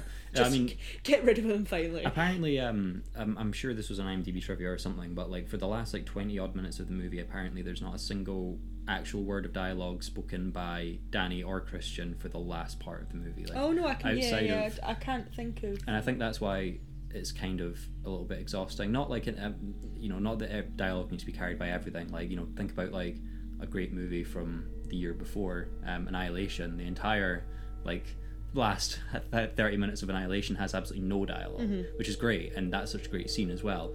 Um, but sometimes it would just be nice just to like, you know, Annihil- even suppose- Annihilation doesn't have that. People I'm- speak at the end. I mean, uh, yeah, I get that you don't. uh, By this point, you don't really need to say much more. no, exactly. it, is sort of just the element of what's happening, and that's it. Yeah. So obviously, and then everyone gets taken into this building. Everyone is placed, Yeah. and Christian's placed right in the middle in the bear suit, and you see obviously that this is the scene where they're going to burn the building. Yeah. Um, with everyone inside. Oh, there's also the great. I, I, I found it it's sort of like a dark humor thing, but um, so the villagers that give themselves up. So you've got Pelle's brother and this Oh, yeah. gentleman. Is this the yew tree? Yeah, Yeah. so they get given a bit of the yew tree and they're told, oh, this will, you will feel no pain. Yeah. This will get you through it. And they're all sort of calm and collective. And then as soon as the fire comes, you sort of realise that Yeah. that does nothing. Yeah. and straight away you see their faces and the horror on their faces where Yeah. you realise that, that that was kind of bullshit and Yeah. they are going to feel pain. Um, it is like I, I sort of know what you mean. Like I don't know if it is. It's almost like it's kind of a direction where it's like, oh my god, these people are actually evil kind of thing. But it's like, I guess they are. I guess I don't know. It's I a- mean, I don't know if it's just with like comforting them that Yeah, they're just like, yeah. oh, this will do because they're pretty horrendous. But uh, yeah, so all this happens. It goes up in flames. Another like the Wicker Man, Yeah. the, the burning and the sacrificial people, and then you get the big scene at the end with Danny where she's finally smiling. yeah, it ends with her smiling, but like as everything's burning as well, like all the villagers and stuff are screaming again, and she's screaming with them, just kind of like it was earlier in the Yeah. house. Like it's a unit, they're a family, so like their pain is all shared, their experience is all shared, and she's kind of like with no um no boundaries now just kind of fully accepted it and is kind of joining in with them and Yeah. then she looks on to the hut and smiles and the movie smash cut ends Yeah. um and that's um Midsommar Yeah. I mean, it's a lot more of a tiring film. Yeah. Like, uh, emotionally, like, and mentally, by the end of it, you feel yeah you feel exhausted. Yeah. Whereas I think The Wicker Man, not that doesn't necessarily to do with the length. It's Yeah. just a, just subject matter. Like whereas The Wicker Man is like an hour and a half. yeah It's nice and short and sweet, and it gets everything wrapped up within that Yeah. time. Um, it is not too emotionally draining. no Uh, the last scene obviously is like pretty Yeah. horrific. Um, whereas Midsommar is a lot longer, has a lot more drawn out scenes, and emotionally is like a roller coaster. Like, it's a bit way through. exhausting it's the same with hereditary hereditary is exhausting too Yeah. Um, I mean, like if we were just talking about our feelings of Midsommar first before we sort of get to sort of defining whether it's a good double feature or not. Um, I mean, I think Midsommar is a perfectly well-made movie. Um, it has its moments. I will say that I like it, but I certainly don't love it. Um, I think it has a lot of problems. I think, you know, I think you think about someone who's making horror movies today, someone like Jordan Peele, who is making movies where you can go back and you can see all these finer details that you missed, and that the story is there for you to take apart outside of the actual moment-to-moment narrative if you go looking for it. Yes. Um, and Ari Aster's doing something kind of similar, but with this, I feel like, as I've already said, I feel a lot of it is kind of given to you almost front and center too much, and there's not a lot of legwork that the viewer has to do to I get mean, that information. yeah. I mean, there is a lot of things that obviously would be a rewatch that you would Mhm. have missed. Um, Which we because, did. Because, yeah. which happened. But because there is so much there, there's Yeah. a lot of things that you'll catch each time you watch it. But like yet again, to compare the two films, there's little bits in The Wicker Man that are that mean a lot towards the story. Yeah. But none of it is specifically pointed out. Yeah. Like it's all sort of just little bits implied, yeah. into it. Um, and the only thing that really is given to you is when he's reading the books Yeah, yeah. about the history and stuff of it.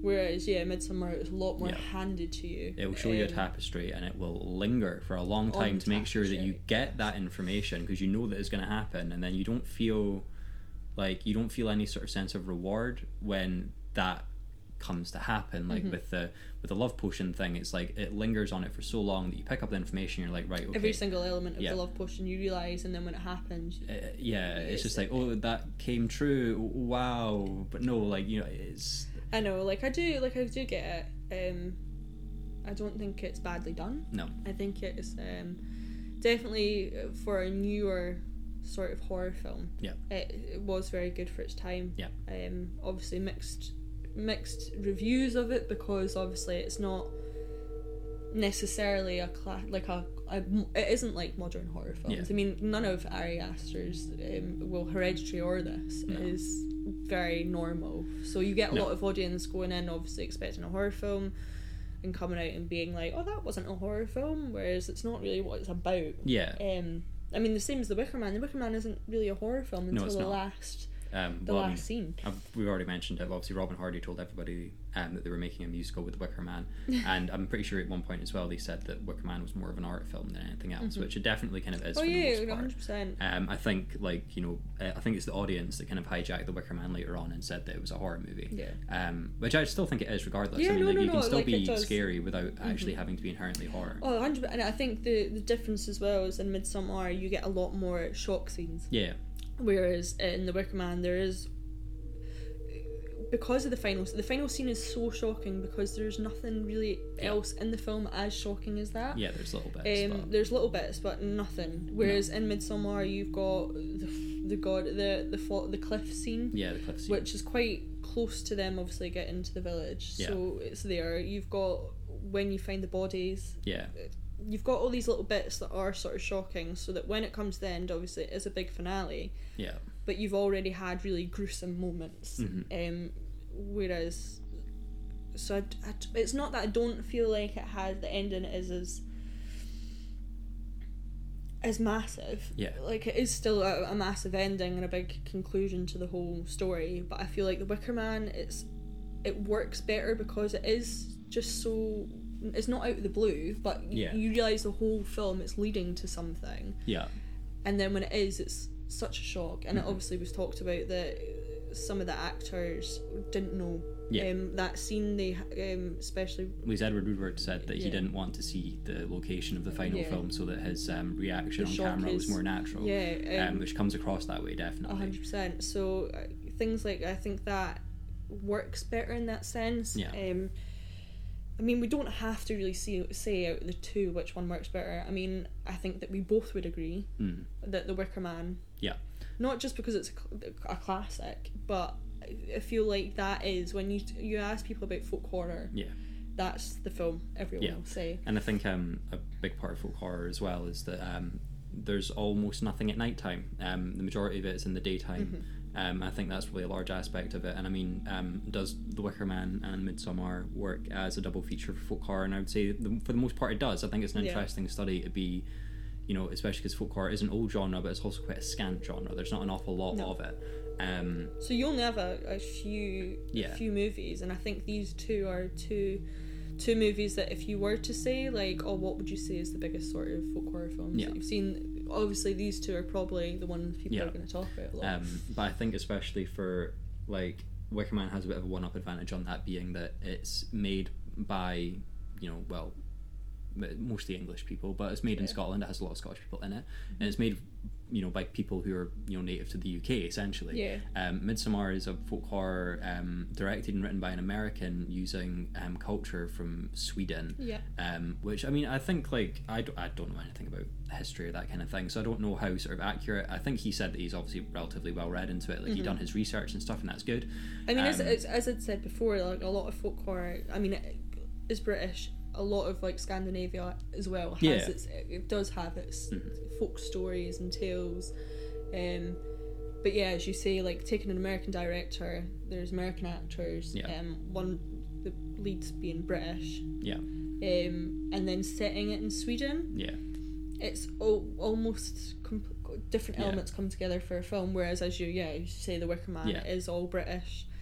Pe- people that obviously know British culture Yeah. and the sort of stories that you do hear in this, um, people will have heard. Mhm. So it's it feels a bit more natural. yeah. Um, and I mean, overall, like as a double feature, I think it does work for the most part. It has that benefit of you know being well, Wicker Man being so old and Midsommar being so recent to sort of see how modern audiences would take that um, genre and sort of adapt it to sort of today's standards and stuff as well. Like you know, again, I think a big downside to Midsommar is that it, for the most part tries to be a breakup movie when it probably has a much better time just being a movie with a theme on family. Um, that kind of breakup thing I think kind of muddies the water a little bit. Whereas like with Wicker Man, it's one singular theme kind of throughout. Yeah. Um, but it takes that theme and adds like the dimensions through it. So it's not just about like sort of one aspect of religion versus another. It's that um, in their religion, he is all of these things. He is the fool. He is the um, the champion. He is the virgin and stuff as well. Um, so there's like it's one theme, but there's a lot of layers to that. Whereas Midsommar could have had it couldn't really It decide what it yeah. wanted, and then it kind of goes all out on just one at the end when it could have just gone all out on one throughout instead of having a little bit extra here and there.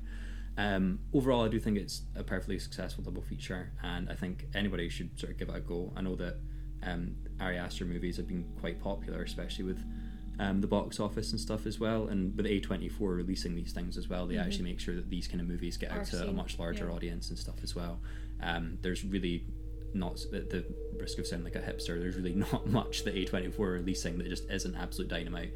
Um, true, whether or not yeah. it's horror, regardless, um, I'm really excited for Green King, or is it the Green Knight? I can't The remember. Green, Green King, I think so. I think. Yeah. But yeah, no, they've they have done. They are, especially for modern hmm modern movies. Yeah. They have done very well. It comes at night. Yes, Yeah. of course. Your favorite ghost story? What? Ghost story. yeah, yeah, yeah. I'm joking. You hate that. Oh, go as in oh no, I'm, I'm thinking of Ghost. No, as in oh god, I absolutely hate that. film. Well, not just oh, I'm not not, gonna even go gonna into go that into that. Like, um, but yes, A24 definitely. Whenever we see a film being Yeah. advertised that they've got something coming out, Yeah. we definitely do make the effort to watch it. Yes. Um, I don't think there's anything more to be said, really. I don't want to talk about No. Midsommar anymore. But definitely, if you were to sort of choose two films to watch, back to back to back, double feature, would highly probably yeah, recommend these. it works two. out just fine. Um, Again, we didn't watch the director's cut of Midsommar. I don't know if that's um, worthwhile or not. If that's what you want to do, then fair enough. Um, from I think especially for time wise as well. You think it's long enough already. if they were both an hour and a half, Yeah. it'd be fine. Um, Mhm. But because of the length of Midsommar, we tried to do it. even the cut of um, the Wicker Man The that Wicker Man, we've yeah. watched was uh, like the normal cut is fine. Um, the director's cut that we've watched is also fine. Um, but it doesn't add anything that I think is one hundred percent. It doesn't. It doesn't really add too much to it to Yeah. make it any more worthwhile than it already is. Mhm. Um, I think it's completely fine by itself. Um, it ha- isn't. It wouldn't be successful if it was today. If it wasn't for the cut that was released. Yeah, then of course. Um, so yeah. But yeah, so Well, thanks for listening to this one. Um, if we are we gonna say what the next one is, or just wait till we? Um, we're not. We won't say. Um, just know that I'm very excited. Um, this one in particular, I've been looking forward to doing since we started mucking around with this idea of starting a podcast. And one of your favorite. One of the well, I, it's funny that um, one of them was in my top five favorite films of 2018, and the second one is currently with the way that 2020 is going is currently still my second favorite movie of 2020. Yeah. So yeah, I'm really looking forward to talking about it. We're going to take a different approach with this one. Um, this double feature is going to be focused on um, a director more Yeah. than a style or a theme or a genre or anything. Um, so it's going to be really good. Really looking forward to it. Yeah. So Cool. So in that case, we'll see you in the next one. see you next time.